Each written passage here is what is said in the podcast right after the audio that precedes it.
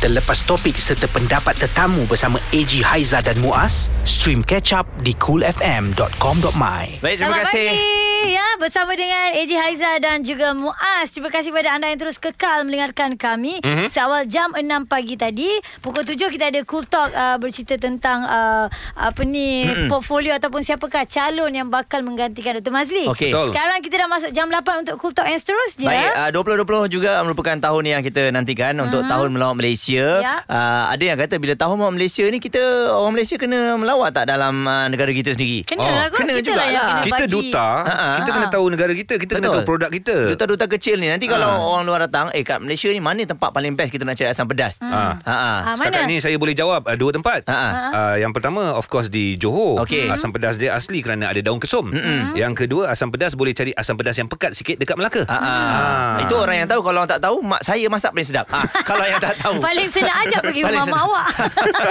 Baik. Tahun melawat Malaysia 2020. Ini ya. adalah tarikh 7 hari Ha. bulan Januari Maknanya kita dah melangkah dah pun Ke tahun melawat Malaysia Malaysia truly Asia. Asia. Kita bersama dengan Tuan Pengarah Tak lain tak bukan Yang berbahagia uh, Datuk Musa Yusof Yep. uh, Bersama dengan kita Ketua Pengarah Tourism Malaysia. Assalamualaikum Datuk. Waalaikumsalam Haji. Sihat Alhamdulillah. Alhamdulillah pagi ni ceria kita. Bagus. Dah, dah memasuki tahun 2020 Datuk. Tahun melawat Malaysia. Ini adalah tahun melawat Malaysia yang kelima Selepas 1990 94 2007 2014 Dan ini adalah tahun yang kelima. Satu nombor yang orang cakap ni Orang looking forward ni Datuk. 2020 Yes Perfect eh? Ya. 2020 ni perfect vision Ataupun perfect number. Yep. So this is what we are Kita yang buat lah sekarang ni Untuk kita pastikan Tahun ini adalah tahun Yang kita uh, Melonjakkan uh, Potensi uh, Pelancongan Betul Dalam negara ni. Uh, Target kita Saya mungkin boleh terus cerita target Silakan, kita Datuk, silakan. Untuk 2020 ni Dari segi uh, Kerajaan telah meletakkan sasaran eh, Baik. Iaitu untuk menerima 30 juta Pelancong antarabangsa mm-hmm. dan pendapatan yang paling penting kita nak ni pendapatan mm-hmm. daripada pelancongan ni sebanyak 100 bilion ringgit Oh, 30 juta pelancong Pelancong. Kurang 2 juta daripada penduduk Malaysia ni Ha, lebih kurang Target lah. eh. Hmm, hmm, hmm. Dahsyat Tapi Datuk Saya ada baca ni uh, Mandat daripada Perdana Menteri Ya. Jadikan tahun melawat Malaysia 2020 Misi nasional Bila sebut misi nasional ni Datuk Tanggungjawab tu sangatlah besarnya Apa perancangan yang telah pun Datuk lakukan Dah benar. berapa lama sebenarnya? Pak Haji, pada 22 Julai tahun lalu mm-hmm. uh, yang amat berhormat Perdana Menteri telah melancarkan logo eh, kempen logo kita panggil kempen logo tahun melawat Malaysia 2020. Ya. Untuk makluman pendengar di luar sana dan juga semua di sini. Tahun melawat Malaysia yang pertama pada tahun 1990 juga telah dilancarkan oleh yang berhormat Perdana Menteri kita. Ya. It's very significant. Betul. Ya. Jadi uh, dalam tempoh masa yang berkenaan telah dilihat di mana uh-huh. uh, dengan kita membuat lonjakan uh, dengan adanya tahun melawat Malaysia ni kita melihat lonjakan kalau dulu pelancong tahun 1990 ke Malaysia uh-huh. hanya dalam lebih kurang 4 juta aja. Uh-huh. Ui. Kita tidak pernah terfikir sekarang ni kita sampai dah ke lebih dah pernah touch 27 juta. Jauh, eh, Menjadikan eh. kita antara negara di dalam dunia ni top 10. Wah. Eh? Ya. Jadi bayangkan uh, apa yang telah kita buat spill over ni. Jadi kalau apa yang dinyatakan oleh amat yang amat berhormat Perdana Menteri, usaha untuk mempromosikan Malaysia ini bukan terletak hanya di bahu agensi kerajaan mm-hmm. atau tourism Malaysia saja mm-hmm. betul. tetapi semua rakyat Malaysia kerana kita memperkenalkan budaya seni dan pelancongan apa yang ada di dalam negara kita Ya. even asam pedas yang Haji cerita tadi tu Ya. itu pun ada juga pelancongannya ke Ada. betul Ada. Ha-ha. jadi kalau kita lihat itu untuk yang untuk kita untuk kita promosikan jadi kalau satu orang Mhm.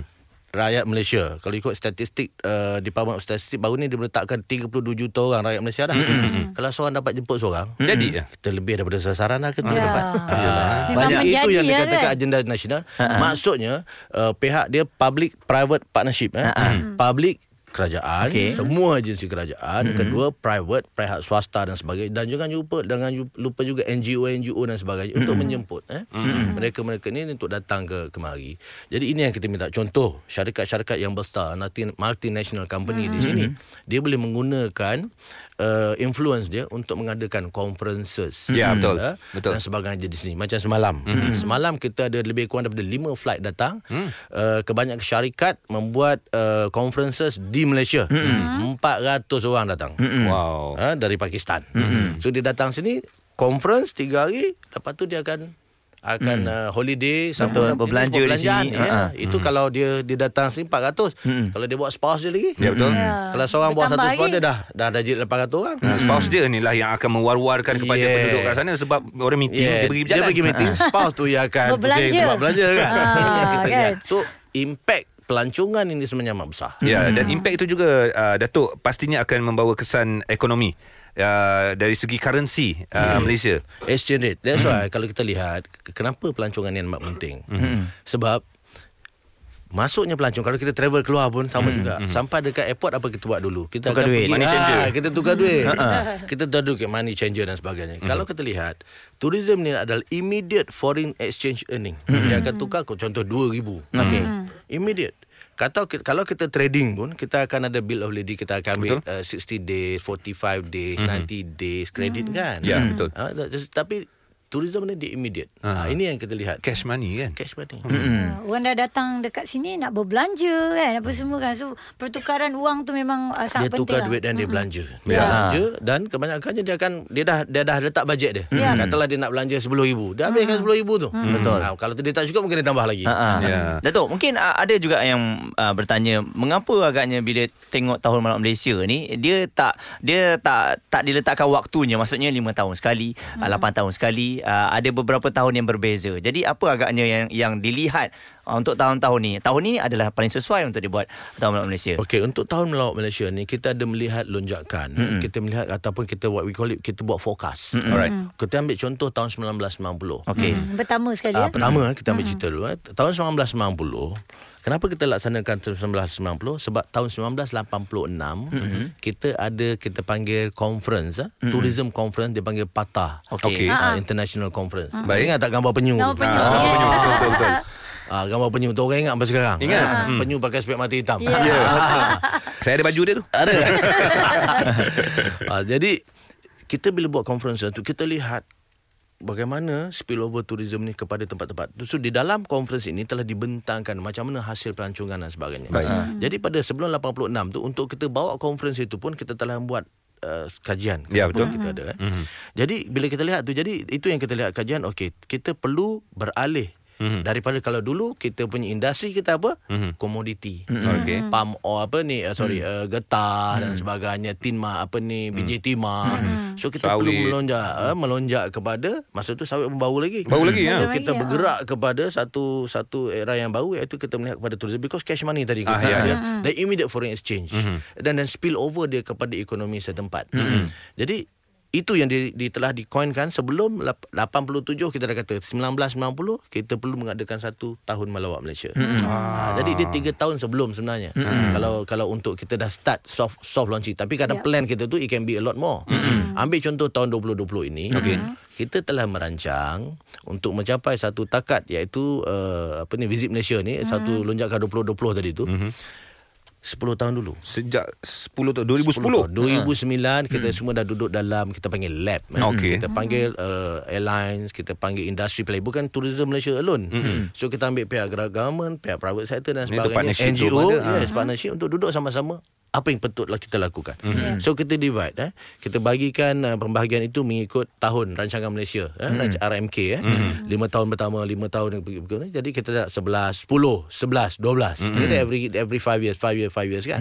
Di mana lonjakan kita itu? Uh-uh. Jadi kita plot the chart. Therefore kita melihat kepada kita perlu peningkatan dari segi pendapatan 3 kali ganda. Mm-hmm. Pendapatan dari apa kedatangan dari segi pelancongan 1.5 kali. Mm-hmm. So bila kita plot itu untuk mencapai that target kita kena buat satu lonjakan mm-hmm. spike. Baik. So mm-hmm. kita okay. telah identify mm-hmm. uh, either maybe 2017 or 20 20 itu yang kita laksanakan. jadi kita ada plan dah. Aha. Ha. pasti ada perancangan. Kita mesti ada sesuatu, perancangan. sesuatu sesuatu perkara yang ingin dilakukan apatah lagi apa yang ingin dilakukan itu adalah perkara yang sangat besar. Mm-hmm. mm-hmm. perancangan terpenuhi perlu nak dilakukan. nak makan pun kena rancang. Ya, kena ya, rancang. dah, se- se- kan? sebentar lagi Aizan nak tanya Datuk ni uh, macam untuk tahun melawat Malaysia bermula pada tahun 1990 adakah dia dia ditentukan contoh 5 tahun sekali 2 tahun sekali ke? Bagaimana Datuk? Tapi okay. sekejap lagi. Alright okay. kembali selepas ini. Cool FM Cool FM bersama dengan kami bertiga AJ Haizan dan juga Muaz dan kita ada tetamu iaitu Datuk Musa Yusof, Ketua Pengarah Tourism Malaysia. Kita berkongsi tentang tahun merawat Malaysia yang mana bermula mm-hmm. pada tahun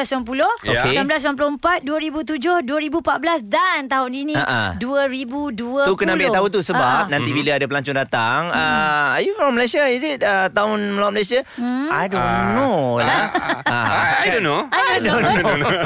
Okey, tahun Okey. Malam Malaysia inilah tahunnya 2020. Perancangan rapi telah pun dilakukan. Uh, tapi Datuk, saya teringin juga tanyalah. Hmm, boleh. Kita sekarang ni dah berada dalam tahun Melawat Malaysia yang kelima. Uh, jujurnya, uh, pandangan Datuk sendiri uh, bagi men- mengalu-alukan kedatangan pelancong ke Malaysia uh, dari segi prasarana kita semua adakah sudah mencapai piawaian world class uh, contoh macam kemudahan awam public uh, uh, toilet kita punya public transport customer service kita dari segi uh, pendekatan macam tu semua macam mana Datuk Uh, ini uh, Haji eh, yang kita selalu nyatakan think tourism, Mhm.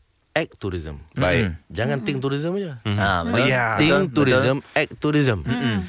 Negara kita sebenarnya adalah antara negara yang infrastrukturnya world class. Eh? Mhm. Tapi kita juga kena memastikan yang kita punya attitude world class class juga kita juga world class. Ya. Ya. Jadi ini yang kita perkenalkan. Kalau ikutkan dari segi uh, Kementerian uh, Pelancongan Seni dan Budaya, kita telah even memperkenalkan ini awal sejak 2007. Mm-hmm. Kempen Mesra Malaysia. Ya. Eh dulu kita uh, dulu kita panggil juga Malaysia Welcomes the World. Okey. Mesra Malaysia. Uh, yang mana kita minta semua rakyat Malaysia memastikan keadaan Malaysia ini bersih, Mm-mm. cantik, permai, indah, selesa dan sebagainya. Hmm. Ya. Kalau Ini- kita tak jaga tu yang payah tu Ya, kan. ya. Ya, contoh macam saya kita katakan eh uh, dari segi pintu masuk. Kita ada lima AG moment of truth tau. Moment of truth ni maksudnya kalau kita pergi sesuatu tempat itu pandangan pertama kita akan membagi kita refleksi Betul. pada tempat yang kita pergi. impact yang besar eh? First Saya impression. beritahu lah Kalau kita daripada kapal terbang Ha-ha. Turis yang datang ke Malaysia Untuk dia sampai ke hotel Paling tidak dia ada lima Okey. Paling tidak Ha-ha. eh. Kalau kita ambil tahun Katalah tahun ini 30 juta penduduk datang Kita kali li, kalikan lima. Okey. Berapa juta Moment of truth yang telah mereka lihat. Dan moment of truth ini Yang mereka akan nyatakan kepada Rakan-rakan mereka. Bila Melalui kita ya. panggil WOM Word of mouth. Okey, betul. apa itu Malaysia macam mana. So perception dia, perception ini pertama dia naik kapal terbang, layanan di dalam kapal terbang. Sebab Betul. itu kalau orang naik Malaysian hospitality. Yep. Contoh, naik kita uh, kapal terbang uh, MH eh dia panggil Malaysian Hospi- eh, hospi- Hospitality. hospitality. Ha. So dia dah rasa eh. Lepas tu dia sampai, dia turun dia akan jumpa Immigration. Immigration lah. Yeah. Ha, So lah immigration. Nak lepas tu dia akan ha. pergi ke custom untuk clearkan custom. Dan lepas tu dia akan naik teksi. Eh, lepas tu dia sampai ke hotel, Hotel. untuk dia check in. Betul. Sebelum dia berehat duduk atas sofa ke atas katil dia ke, bagi. Lima ini memainkan peranan. betul Nampak tak? ini Kapal perilaku terbang. ni Hmm. ha. Kapal terbang, uh, immigration, Immigration, custom, custom, custom, taksi, taksi, pengangkutan lah maknanya. uh, pengangkutan, Hotel. apa Penginapan. taksi ataupun dia naik bas ke dan Ha. penginapan dia. So lima ni at least kalau kita lihat dia akan dia akan moment of truth dia dekat situ. So kalau kita lihat this is where then you kita boleh tahu persepsi dia orang dah hmm. orang akan cerita. Sekarang ni dengan social media dia sampai Dah boleh lah kan. cerita kan. Saya ada Pengalaman ha. lima ni sangat penting. Sebab ya. saya pernah terbaca satu blogger Mak Saleh ni tu. Dia duduk kat Malaysia 10 tahun dia cakap saya dia dia dia akan pilih Malaysia menjadi rumah dia. Uh, kerana layanan kedua. rumah kedua. Kerana layanan rakyat Malaysia tak kira lah kenal ke tak kenal ke sangat-sangat budi bahasa dan itu yang kita nak terapkan Datuk Yeah. kan. Budi bahasa tu adab kita kita boleh jadikan itu sebagai senjata utama kita. Sebab tu kekuatan kita sebenarnya selain daripada produk-produk pelancongan yang ada, ianya adalah kepada rakyat Malaysia itu sendiri. Mm-hmm. Sebab we are the friendly. Kita yeah. friendly, kita boleh bercakap berbahasa Inggeris, kita mm-hmm. nak tolong orang dan sebagainya. Ini yang membuat mereka tarikkan mereka Senang. untuk datang balik. Mm-hmm. Eh, jadi ini yang yang membuatkan mereka datang balik. Contoh, eh, saya bagi contoh mm. eh macam tadi kita kata Uh, saya pernah pergi di luar negara. Alright. Saya naik uh, di di France eh. Bila sampai saya dulu base 5 tahun dekat Perancis, Okay. saya turun kapal terbang taksi. Mm-mm. Taksi tu S class. Okey. Oh. Oh, Besar. tak- Sana memang lah S kelas apa semua normal. Standard. So standard kita beli kupon dan sebagainya kita beli. Dia kata, "Sir, welcome." Dia ambil beg saya letak dalam bonet, dia tutupkan pintu sebagainya. Saya tanya dia, uh, "Sir, kenapa you gunakan ke- S class ni sebagai taksi ya?" Dia kata, "Encik, cik kerja tak?" Dia kata. Mm-mm. Saya kerja tu. Cik ada pejabat tak? Ada. Alright. Cik nak pejabat pejabat cik selesa tak? Selesa. Inilah pejabat saya encik Oh. Dari situ lah. Ha, dia kata inilah pejabat saya. Saya bawa teksi ni, ni pejabat saya. Selesa. saya jadi kena memastikan teksi saya ni selesa. Alright. S-class tu. Oh, orang datang ka- kalau cik ada pejabat, orang datang melawat cik di pejabat dia pun rasa selesa. Betul. Super juga dengan, dengan saya. Mm-hmm. Jadi saya terfikir sampai sekarang saya terfikir dan saya nyatakan kepada ini Implement kan ya? dalam dalam kita buat kita buat sesi macam Mesra Malaysia kita panggil kita panggil duta teksi mm-hmm. di Malaysia. Kita mm-hmm. panggil lebih 500 duta teksi untuk kita terangkan di mana tempat sebab kadang-kadang bila naik teksi ni orang akan tanya dia. Mm-mm. Eh? Ya betul. Di mana nak pergi mana. So dia akan tahu kita beritahu dia kat mana dan dia jadi duta kecil kepada kita. Pemandu-pemandu teksi ni adalah antara orang yang yang uh, menjadi Awal paling jumpa Ah, lah kan. Tourist guide tau. Ah, Ya, betul. Kan? Sebab Ah, Yes. dia datang je dia akan tanya driver teksi. Dia Betul. tanya. Kat mana Saya pernah naik makan, satu ah. teksi ya di luar. Kita ambil contoh lah. Saya bukan kata kat Malaysia ni tak bagus. Bagus pemandu pemandu teksi di Malaysia ni. Very helpful. Ya. Saya di luar sana dia ada berhenti dia tanya dari mana dia kata. Saya pergi ke Marseille, Southern France. Sampai dia kata dia kata, "Sir, dia berhenti, ada map tak?" dia tanya. Saya ada bawa map ke dia nampak saya pegang map. Dia buka kat map. Cik pergi sini, oh, cik Oh. pergi sini. Dia cik akan pergi tanda sini. lah, Dia beritahu. tahu. Dia pula Ah. beritahu kita. Ah, kan? Kita pun seronok. Itu kita panggil moment of truth. Yes. Eh, nampak tak? So kalau kita mintakan benda macam tu. So even di Malaysia juga saya pernah naik teksi. Naik teksi dia macam cik kita pergi sini, kita duduk kat sini, tempat begini, uh, sini ada gini. So dia beritahu macam tu. So, ini yang kita nak. Bukan itu saja. Makan dan sebagainya, tunjuk jalan kat mana. So it's very very good thing. Walaupun sekarang ni kita ada gadget kan. Orang boleh datang dia just tekan dia boleh pergi mana-mana. Betul. Tapi Dengan ini kadang-kadang bila dia kan. berjumpa, dia bercakap dengan kita, kita terangkan lagi. So they get the different reflection, you know. Betul. Tok, ni ada kebetulan ada orang WhatsApp ni. Ni memang kebetulan Ha. dia cerita pasal teksi ni. Okey. Dia, dia Ha. kata uh, okey image ni sangat penting. Yeah. Uh, satu contoh dia kata ni satu contoh yang buruk penguatkuasaan sifar terhadap teksi-teksi kebetulan Datuk sebut tadi. Hmm. Kenderaan-kenderaan yang bersidai di tepi jalan ni memanjat bahu jalan khususnya di KL penyebab kesesakan lalu lintas dan ini susah juga bila pelancong tengok dan sebagainya. Eh, eh, Jadi ada tak penguatkuasaan yang dibuat lah. Okey, kebetulan duta kecil tadi kan. Memang ada actually Ha-ha. Kalau kita ikutkan Semua pihak ada menjalankan penguatkuasaan Ini cuma saya katakan tadi attitude lah. Eh, Kalau kalau kita, kita ikutkan Kita tak boleh mengalang lalu lintas Dan sebagainya. Dan untuk makluman teksi ni pun Dia tidak boleh berhenti. Di tepi. Betul, dia- dia bahu ikut jalan dia- tu kan. Ikut peraturan dia. lah. Ha-ha. So dia akan mengikut peraturan. Saya dari penguatkuasaan ini uh, Semua pihak yang berwajib biasanya akan mengadakan penguatkuasaan. Maybe this is kes- kes-kes terpencil lah. betul. Uh, jadi kita minta jugalah untuk mereka. This is why dalam kita buat training, Uh-huh. kita mesra Malaysia, kita memberitahu apa-apa perkara yang perlu dilaksanakan. Maybe this is a few of people lah. not- Betul. Not, everybody. Dan kita harap mereka mungkin di sana yang mendengar tu eh, dapat Yang uh, WhatsApp kita ni. Ha, ha, ha. Dapat apa, apa orang kata betul-betul mengikut uh, peraturan-peraturan yang ada lah eh. Okey. Hmm, Okey dan kalau kita lihat kat sini kan uh, daripada uh, Malaysia Tourism Performance Januari hingga mm-hmm. September 2019 Ya. perbelanjaan ataupun shopping eh uh, 23.28 bilion. Ah dan kalau untuk uh, seorang dia akan shopping 1157 ringgit. Ah maknanya yang lebih uh, dan kalau kita lihat pula popular shopping items yang diorang pergi handicraft, makanan, uh, pa- pakaian, kosmetik, uh, kasut dan juga coklat. Wow. Ah itu untuk dekat Semuanya Malaysia. melibatkan perniagaan kecil-kecilan kita pun akan memberi impak yang besar Betul. tu eh. Ya betul. Ha. Ini ini yang saya nyatakan tadi pada awal, limpahan kepada ekonomi. Eh, kalau pelancong datang, dia akan pergi untuk shopping. Jadi ini data-data yang kita ada ini adalah kita panggil departing visitor survey yang dilaksanakan oleh Tourism Malaysia Ya. uh, sendiri di pintu-pintu keluar Okey. uh, di di Malaysia ini yang kita buat ongoing survey ni daripada situ kita akan tanya apa yang mereka belanjakan berapa banyak banyak apa ni apa yang mereka belanjakan apa yang mereka beli dan sebagainya. Ini yang kita yang dapatkan dapat, eh? data-data ni. Jadi kalau dulu eh pelancongan dat- pelancong yang datang ini dia akan berbelanja lebih kepada tempat penginapan.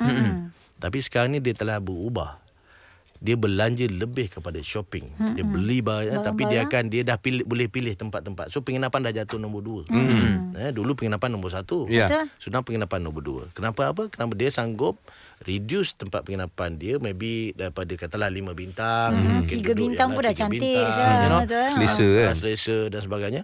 Dan dia pergi kepada shopping. berbelanja. Betul. Ha, eh? Dia ada perancangan perancangan berbalik pada perancangan jugalah. Hmm. Kita kalau pergi negara luar pun kita bajet. Me- Memang Dah kita nak plan, melancong eh? tapi kita Ha. ada bajet mana yang sesuai, mana yang tidak. Baik Datuk. Selepas ni saya nak mm, masuk sikit dalam dunia visa lah Datuk. Uh, Visa, sebab ah, 1 boleh. Januari 2020 ni apa yang kita sedia maklum China dan juga India tidak lagi dikenakan visa. Datang Maknanya Malaysia, ha. kalau tidak dikenakan visa kita tak dapat income dari segi visa tu Datuk. Ah. Okey. Ah, kejap kejap lagi lah kita Alright, borak-borak okay, okay, sikit. okay. Ah, Okey. Saya boleh explain nanti. Ah, Baik.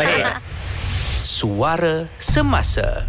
Cool FM Eji Aizah dan juga Muaz untuk anda yang baru saja dengar kami Cool Talk kita hari ini cakap tentang uh, melawat Malaysia tahun melawat Malaysia 2020 dan mm-hmm. sedikit Aizah nak bagi tahu kat sini antara um, apa ni manusia ataupun penduduk yang suka datang ke Malaysia lah eh mm-hmm. daripada Saudi Arabia. Oi, Pak Arab. Ah, Pak Arab dia akan stay kat Malaysia ni memang paling lama sekali. Oh. Average 11 hari. Okey. Ah, Netherlands lebih kurang 10 hari. Lepak Bukit Bintang. Ah, France lebih kurang uh, 9 hari. UK pun lebih kurang 9 hari Alright. dan US 8 hari. Ha-ha. Maksudnya Ya. paling tinggi adalah Saudi Arabia. Saudi Arabia. Mungkin sebab uh, dekat negara kita uh, nak dapat makanan halal senang Betul. ya. Lagipun Ha. negara kita Malaysia popular dekat Saudi Arabia. Ah, Malaysia kan? bagus. Malaysia Mahathir. Ha, biasanya biasanya macam tu. Okey. Popular, Ah, ya. Datuk, saya ada baca daripada Kementerian Dalam Negeri KDN dia kata eh, mungkin KDN pun ada berkait rapat dengan tourism juga. Of course, yes. Ah, memberi jaminan memastikan keselamatan negara sebagai keutamaan tidak akan berkompromi dalam perkara yang boleh menjejaskan keselamatan dan juga ketenteraman. Kita berbicara tentang visa uh, mulai 1 Januari India dan juga China. Okey, mungkin ramai yang tak faham ataupun ramai yang tak jelas. Apakah pengertian free ataupun visa percuma? Free visa tu Datuk. Ah, betul. Kalau Hmm. kalau Ah. sebut macam ni provokasi ni orang akan cakap apa pasal Percuma? free? Kita Ah. masuk tempat dia orang kena Ah. bayar. Ha. Kenapa tak ambil duit daripada dia orang dapat Ah. juga income? Okey, ini saya perjelaskan kat sini kepada semua. Ni untuk yang tak faham eh Ah, termasuk kat saya. Ah. Jangan jangan marah, jangan marah tu. Jangan tak marah. tak tahu. ah. Pertama kita ucapkan terima kasih lah kepada KDN Kementerian Alright. Dalam Negeri kerana prihatin mm-hmm. ke atas apa yang telah uh, kita cadangkan uh, agak lama supaya uh, kita melihat kepada seamless travel mm-hmm. uh, untuk datang ke Malaysia ini. Mm-hmm. Uh, kenapa kita nyatakan visa Visa free ni untuk makluman semua Bukan maksudnya tidak berbayar Baik. Dia satu dia kena term dia visa free Satu Alright. lagi term dia visa fee free, free. Oh, okey. Visa free ni masih bayar uh-huh. 20 US dollar Okey. per head okay. masih Okey. bayar bukan dia vi- visa free ni maksudnya bukan tak bayar Ha-ha. dia ada visa fee free Fee free? dengan visa free so sekarang ni kita tak kata visa fee free kita kata visa free, Free. so fee masih kena bayar Ah. So visa free ni maksudnya apa yang KDN perkenalkan iaitu e-visa eh, dalam sistem e-visa ini iaitu electronic visa boleh apply mana-mana at your fingertip and at your convenience. Baik. Katalah kalau tak ada PC kat rumah, pergi dekat cyber apa, Cyber cafe. cyber cafe contoh di luar negara ataupun ada kat rumah uh, now everybody have uh, internet. They can apply. Betul. So they apply dia apply kalau dia nak datang ke Malaysia kita panggil apa yang visa free ni mm-hmm. untuk bona fide turis. Bona fide bona turis. fide ini memang dia memang pure turis Okey. untuk datang ke Malaysia bukan untuk dia bekerja ke atau dia nak buat benda-benda lain Tapi Memang untuk melancong. melancong. dan untuk melancong. Mm-hmm. Dia untuk melancong, dia datang ke Malaysia, dia apply, dia mm-hmm. 15 hari ke bawah, itu basically standard lah. 14 hari ni orang pergi melancong. Ya.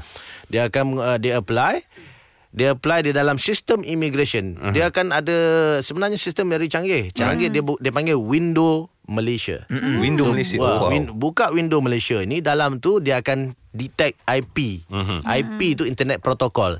Di mana PC tu? Mm-mm. Kalau PC tu kat Malaysia, Okey. tak keluar lah sistem tu tak boleh. Okey. Oh, luar negara saja. Yeah, dia kalau sistem dia detect dekat mana? Katalah di luar negara, dia baru boleh. So maksud kalau di China dia akan detect IP dan sebagainya eh. Baik. Internet protokol tu. Dan juga ini dibuka kita perkenalkan dulu oleh KDN itu kepada warga uh, India dan juga warga negara China. China. Warga negara maksud saya semua pasport-pasport holder China dan India ni yang berada di mana-mana dalam dunia. Dia Oh, bukan di bukan India di atau di China saja. bukan. Ah. Dia yang berada contoh kebanyakan contoh katalah expatriate China bekerja di pelantar minyak Mm-mm. uh, di Brunei ada lebih kurang 40 ribu. Mm-mm. Wow. Baik, Kan? baik. Jadi dia boleh apply daripada Brunei. Hmm. Eh, so dia detect IP dia luar Malaysia dia boleh apply, dia apply, dia masukkan data dia. Yang mana data ni masuk ke dalam satu mainframe. Baik. Di uh, Jabatan Immigration Malaysia. Mhm. So dalam tu maksudnya data-data tu semua ada.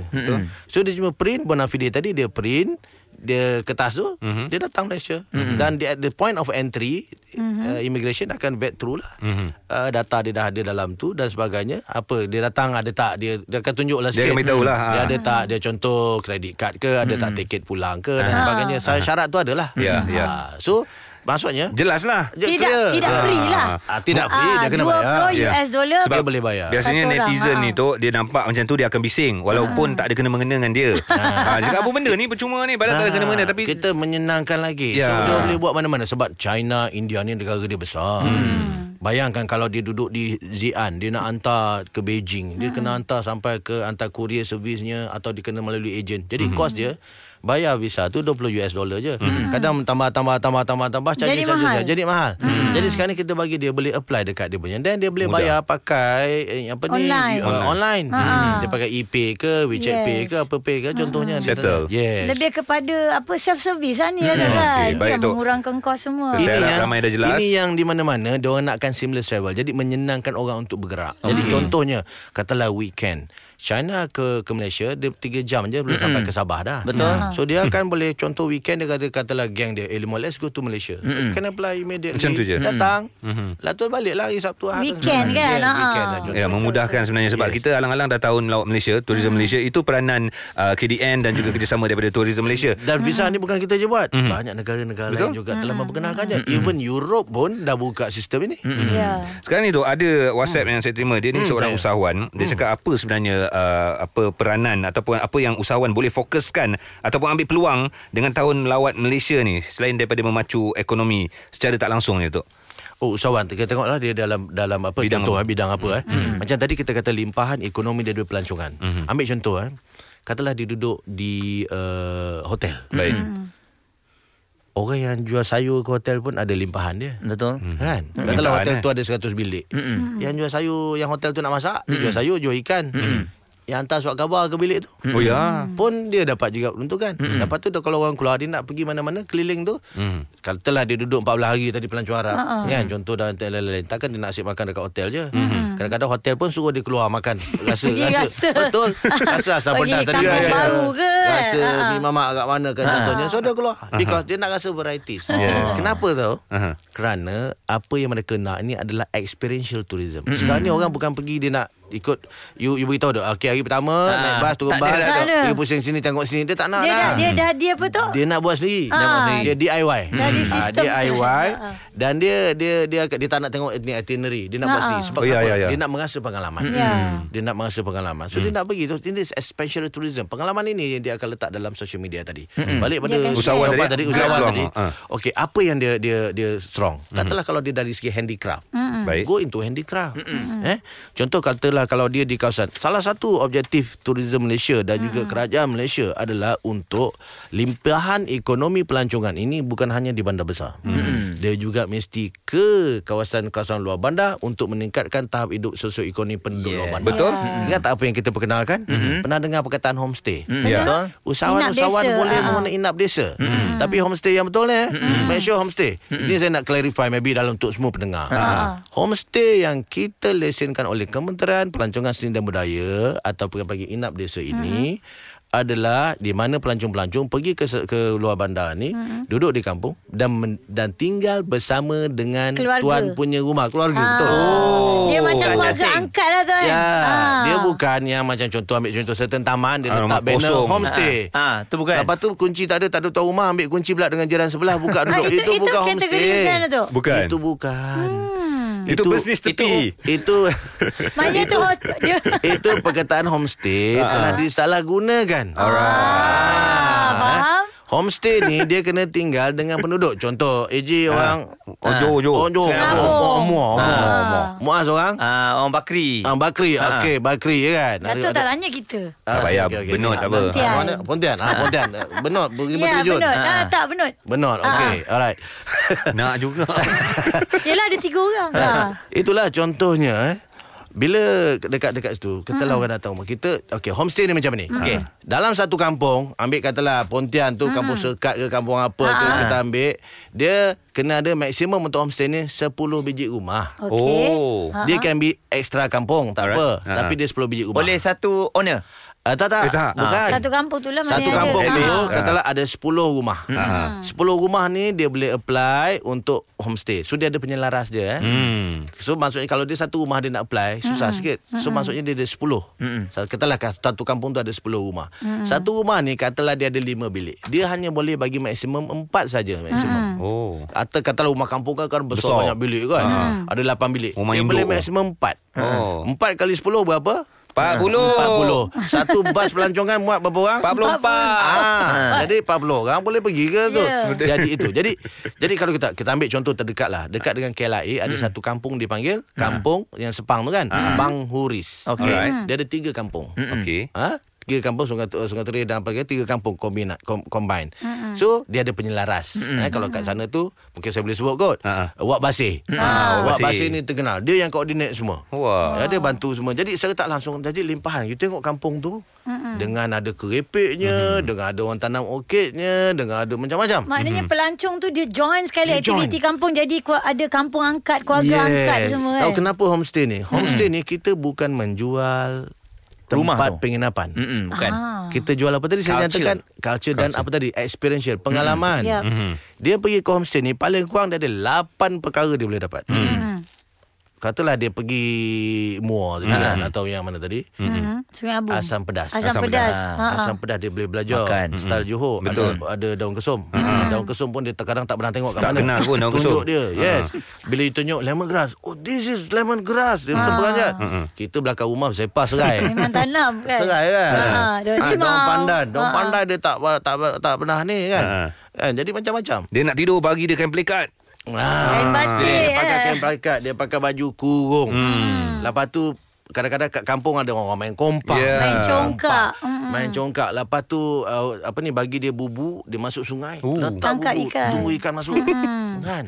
Jadi pengalaman. Lepas tu dia tanam pokok Dia pergi berkebun. Ada certain tempat Yang dia famous Untuk yang fisherman Dia pergi macam Yang ikut mana nelayan. sawah-sawah. Sawah dia pergi tanam.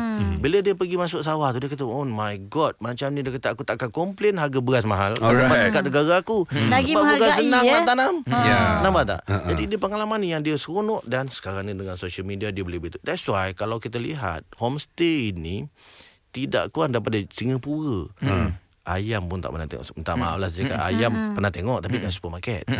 Ayam bila lari AJ selalu kejar petang-petang Kalau mak dia nak masak Kari tu kan. Dia nangkapnya. Saya selalu lari daripada ayam. yang dia kejar Ayam selalu tu. dia. Kan?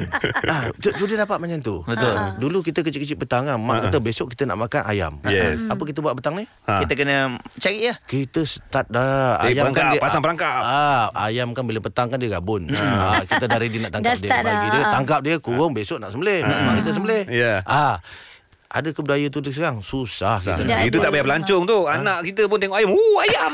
Sesat dia kata burung Lembu dia kata kambing. Ah, Anak saya balik Dia nampak kerbau Ha. Dia kata elephant Ah, Jadi saya pun dah masalah Jadi kita ajak dia ke inap desa. Ha, dia nampak ayam dulu Dia cakap burung Saya kata bukan burung Ayam Jadi Jadi bila macam ni dia, Kita lihat eh Saya jumpa ada satu orang tu Budak budak daripada dalam Malaysia Tapi dia dekat bandar dia kata, Saya tak pernah tengok ayam hidup Hmm. Kesiannya. oh, Jadi kita lepas ayam Pergi tangkap ayam. Pengalaman dia tu. Betul. So these are the things yang kalau kita lihat tadi macam saya cakap di, di tempat-tempat ni uh, sekolah-sekolah di Singapura, sekolah-sekolah di Jepun. Memang diajar ada peruntukan untuk sekolah ni pergi belajar melihat dunia dan melihat kehidupan. Contohnya Singapura, dia mengambil contoh silibus apa tahu dalam pelajaran dia, apa itu palm oil. Okey. Dia pergi belajar dengan Ferda. Ada pergi tekam di Pahang. Dekat situ ada research institute. Belajar palm oil.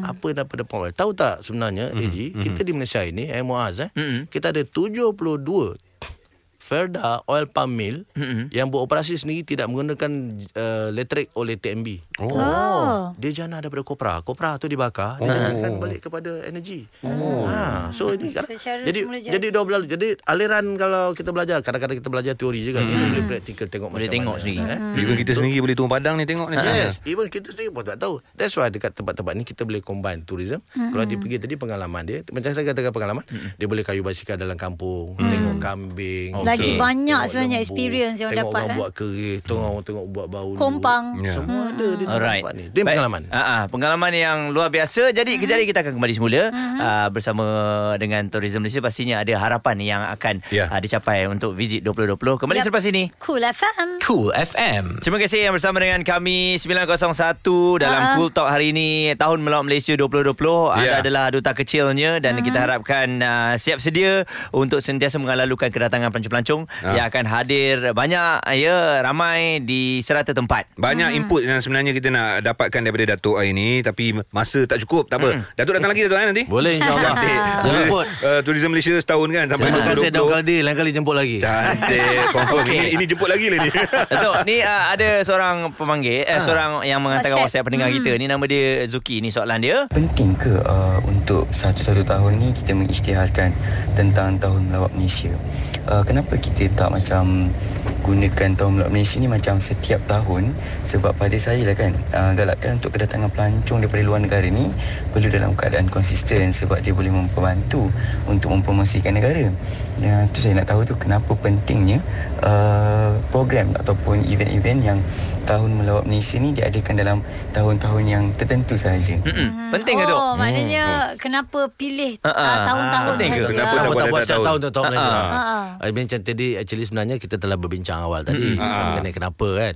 Sebenarnya macam saya lihat saya nyatakan tadi sebenarnya pada Tourism Malaysia kepada kami setiap tahun itu adalah tahun melawat Malaysia. Mm-hmm. Eh, that because kita ada target kita. Mm-hmm. Cuma macam kita kita beritahu tadi bila kita lihat uh, unjuran yang kita fokus tadi tu sekiranya ada dipping. Hmm. Ada dipping ni macam uh, graf tu turun. Mm-hmm. Ada some lonjakan kita lihat uh, dia agak suka jadi kita push. Mm. Uh, kita push kita spike kan spike jadi. Contoh satu lagi kita lah kita macam kita ada target sales. Mhm, betul. Kita nak dapatkan sales itu kita kena buat promosi mm-hmm. yang lebih sikit mm-hmm. untuk mendapat target tu. This is what yang kita kita lakukan. Betul. Untuk makluman juga macam saya katakan tadi untuk 2020 ni contoh kita ambil eh.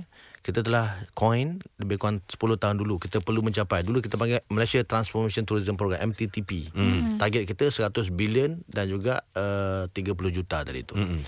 Eh? Jadi uh, kalau ikutkan awal dulu even target kita tu adalah tinggi lagi. Oh. Lebih daripada tu. Okey. Tetapi AG Muaz mengingat tak apa mm. berlaku tahun 2014? Mm. Tragedi Kapal Terbang.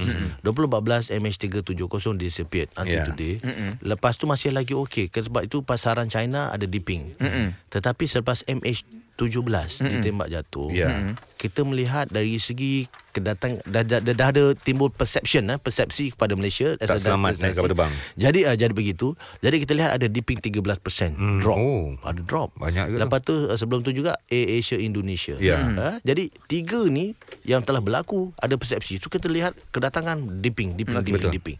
Jadi kita perlu melalukan satu spike untuk naikkan dia. Jadi kita dah lihat pada 2014 berlaku begitu, 2015 dah Jun baru kita lihat ada sikit perubahan. Mhm. Dan pada 2017 kita dah buat lancar soft opening of I mean soft launch of uh, Visit Malaysia 2020. Sebenarnya 2020 ni kita dah coin 2017. Betul. So ujung 2017 kita telah telah lancarkan di London Mm-mm. dan juga bulan 1 tu kita dah mula 2018 kita lancarkan di di Thailand. Uh, ASEAN Tourism Forum. Tempat-tempat yang kita lancarkan. And then 2018 dan 2019 dan 2020. Tapi surprisingly Datuk 2014 uh, kadar pelancongan paling tinggi kat Malaysia ni. Sebab sebelum tu kita ada tahun tahun melawat Malaysia. Tahun melawat Malaysia 2014 2015 kita push ya. Bayangkan kalau tragedi itu ialah kita uh, ini yeah. uh, kerja Tuhan. Tapi kalau tragedi itu tidak berlaku saya rasa lebih tinggi lagi pendapatan yang kita peroleh Yeah. daripada uh, pelancong yang Kalau hadir. kita lihat Haji ya bukan hanya tragedi itu. Kita lihat juga there's exchange rate difference eh. ada ada permasalahan ekonomi. Bukan setakat kita Oh, ya, the ya, ya. world economy Dunia. dia, dia slow down. Slow down. So kita lihat exchange rate ada perubahan dan sebagainya. Jadi di sini yang kita perlu melihatkan satu untuk spike. Dan jangan lupa negara-negara lain di dalam rantau ASEAN ni kalau dulu kita mungkin boleh ber, ber, bermegah. Mengatakan Malaysia, Thailand, Singapura dia the top one tapi kita jangan lupa negara-negara lain macam mm-hmm. Muaz cakap, cakap tadi Vietnam. Vietnam. Ya. Laos, Timor Leste pun orang dah pergi. Yes. So banyak negara Indonesia dan sebagainya telah lagi telah telah expand. Dulu orang tahu Bali, Hmm, betul. orang tahu Lombok. Yes. Jadi Sebelah, nampak tak? eh, ha. Jadi ini yang kita so competition kita walaupun kita sebagai satu region kita memperkenalkan region ini sebagai satu, tetapi kita juga among us kita ada juga orang-orang melihat dia, dia ada unique selling proposition. Betul. Jadi kita kena lebih dengan pihak yang lain. Macam niaga lah. Jadi ini yang kita perlu lakukan untuk mena- lonjak menyebabkan spike itu tadi. Ya. Jadi insya-Allah dengan apa yang kita buat ni target kita 30 dengan 100 bilion itu. InsyaAllah. Baik, uh, uh, okey sekali lagi uh, untuk tahun melawat Malaysia temanya Visit Truly Asia Malaysia, Malaysia. 2020 dan dengan logonya untuk yang baru ni kita tengok ada uh, bunga kebangsaan kita Kenyalang. bunga raya dan juga burung uh, enggang. Enggang. Yes. Hmm, enggang Ah. kenyalang. Ah, enggang. Tahu tak spesies paling banyak di mana? Ah, Ha? uh, Sarawak. Uh, tidak. Bukan? Hornbill. Ah, Dia- hornbill ni Ah. paling banyak spesiesnya adalah di Semenanjung iaitu di area Perak belum. Oh, ya, belum. Oh ya belum. Jadi kalau kita kadang-kadang dia tinggi sangat, kadang kita nampak macam bentuk formation V tu, sebenarnya Dia burung enggang. Kami pun belum pergi kan sebenarnya gitu. Eh, belum, Ah, belum, belum. Jadi Ini- kita kena ini explore. kena Tapi tourism uh, paling ah. dekat Taman Burung lah tu. Bila? Kena pergi mas Sebab apa tahu Sebab cuti-cuti Malaysia Ya. ha. Jadi jangan lupa Kita bercerita pasal Tadi 30 juta pelancong luar negara Masuk, Dengan menghasil ha. 80 lebih bilion Ataupun 100 bilion Untuk tahun ini Tetapi untuk pelancong dalam negeri juga Jangan lupa Pelancongan Malaysia ni Lebih tujuh uh, Kita telah uh, menjana pendapatan eh, Dari segi pelancong domestik yang bermalam Lebih kurang 64 bilion ringgit Wow. Okey. Jana dalam negara Rekod dia. Ya rekod Dan perjalanan uh, pelancong dalam negara ni Lebih daripada arti 80 hmm. juta eh. Kita ada buat 32 juta Macam mana dia lebih Dia boleh sampai 80 lah. Sebab frekuensi Ah. Sekarang ni Sabtu dengan Ahad kita lihat Keadaan jalan raya dan sebagainya Mereka melancong Jadi kita kena utamakan melancong dalam negara Sebab dia juga menjana Betul. Pendapatan pendapatan. kepada penduduk setempat Baik. Uh, kepada seluruh rakyat Malaysia, inilah masanya untuk kita sama-sama menjadi duta kecil uh, negara kita Malaysia sendiri. Welcome uh, pelancong-pelancong yang datang, yang hadir. Jangan lupa seperti yang Datuk katakan, datang berikan uh, apa respon yang sangat baik, hati Senyum, terbuka, ya. senyum. Orang datang rumah kita takkan kita nak sombong kan? Bersihkan rumah kita, ya. Bersihkan rumah kita kita. nak, nak nyambut tetamu ni 2020 ni Kita kena Ah. pastikan rumah kita bersih Kita senyum Ya. kan? Bayangkan 2020 ni ialah raya. ah, Kita bagi perkhidmatan yang Yeah. terbaik Ya, baik terima kasih. Itu dia tetamu kita sekali lagi uh, Datuk Musa Yusof, Ketua Pengarah Tourism Malaysia atas penjelasan untuk tahun melawat Malaysia 2020. Alright, jadi uh, untuk anda terus bersama kami di Cool FM. Suara semasa, suara semasa, isu semasa, isu semasa. Cool FM.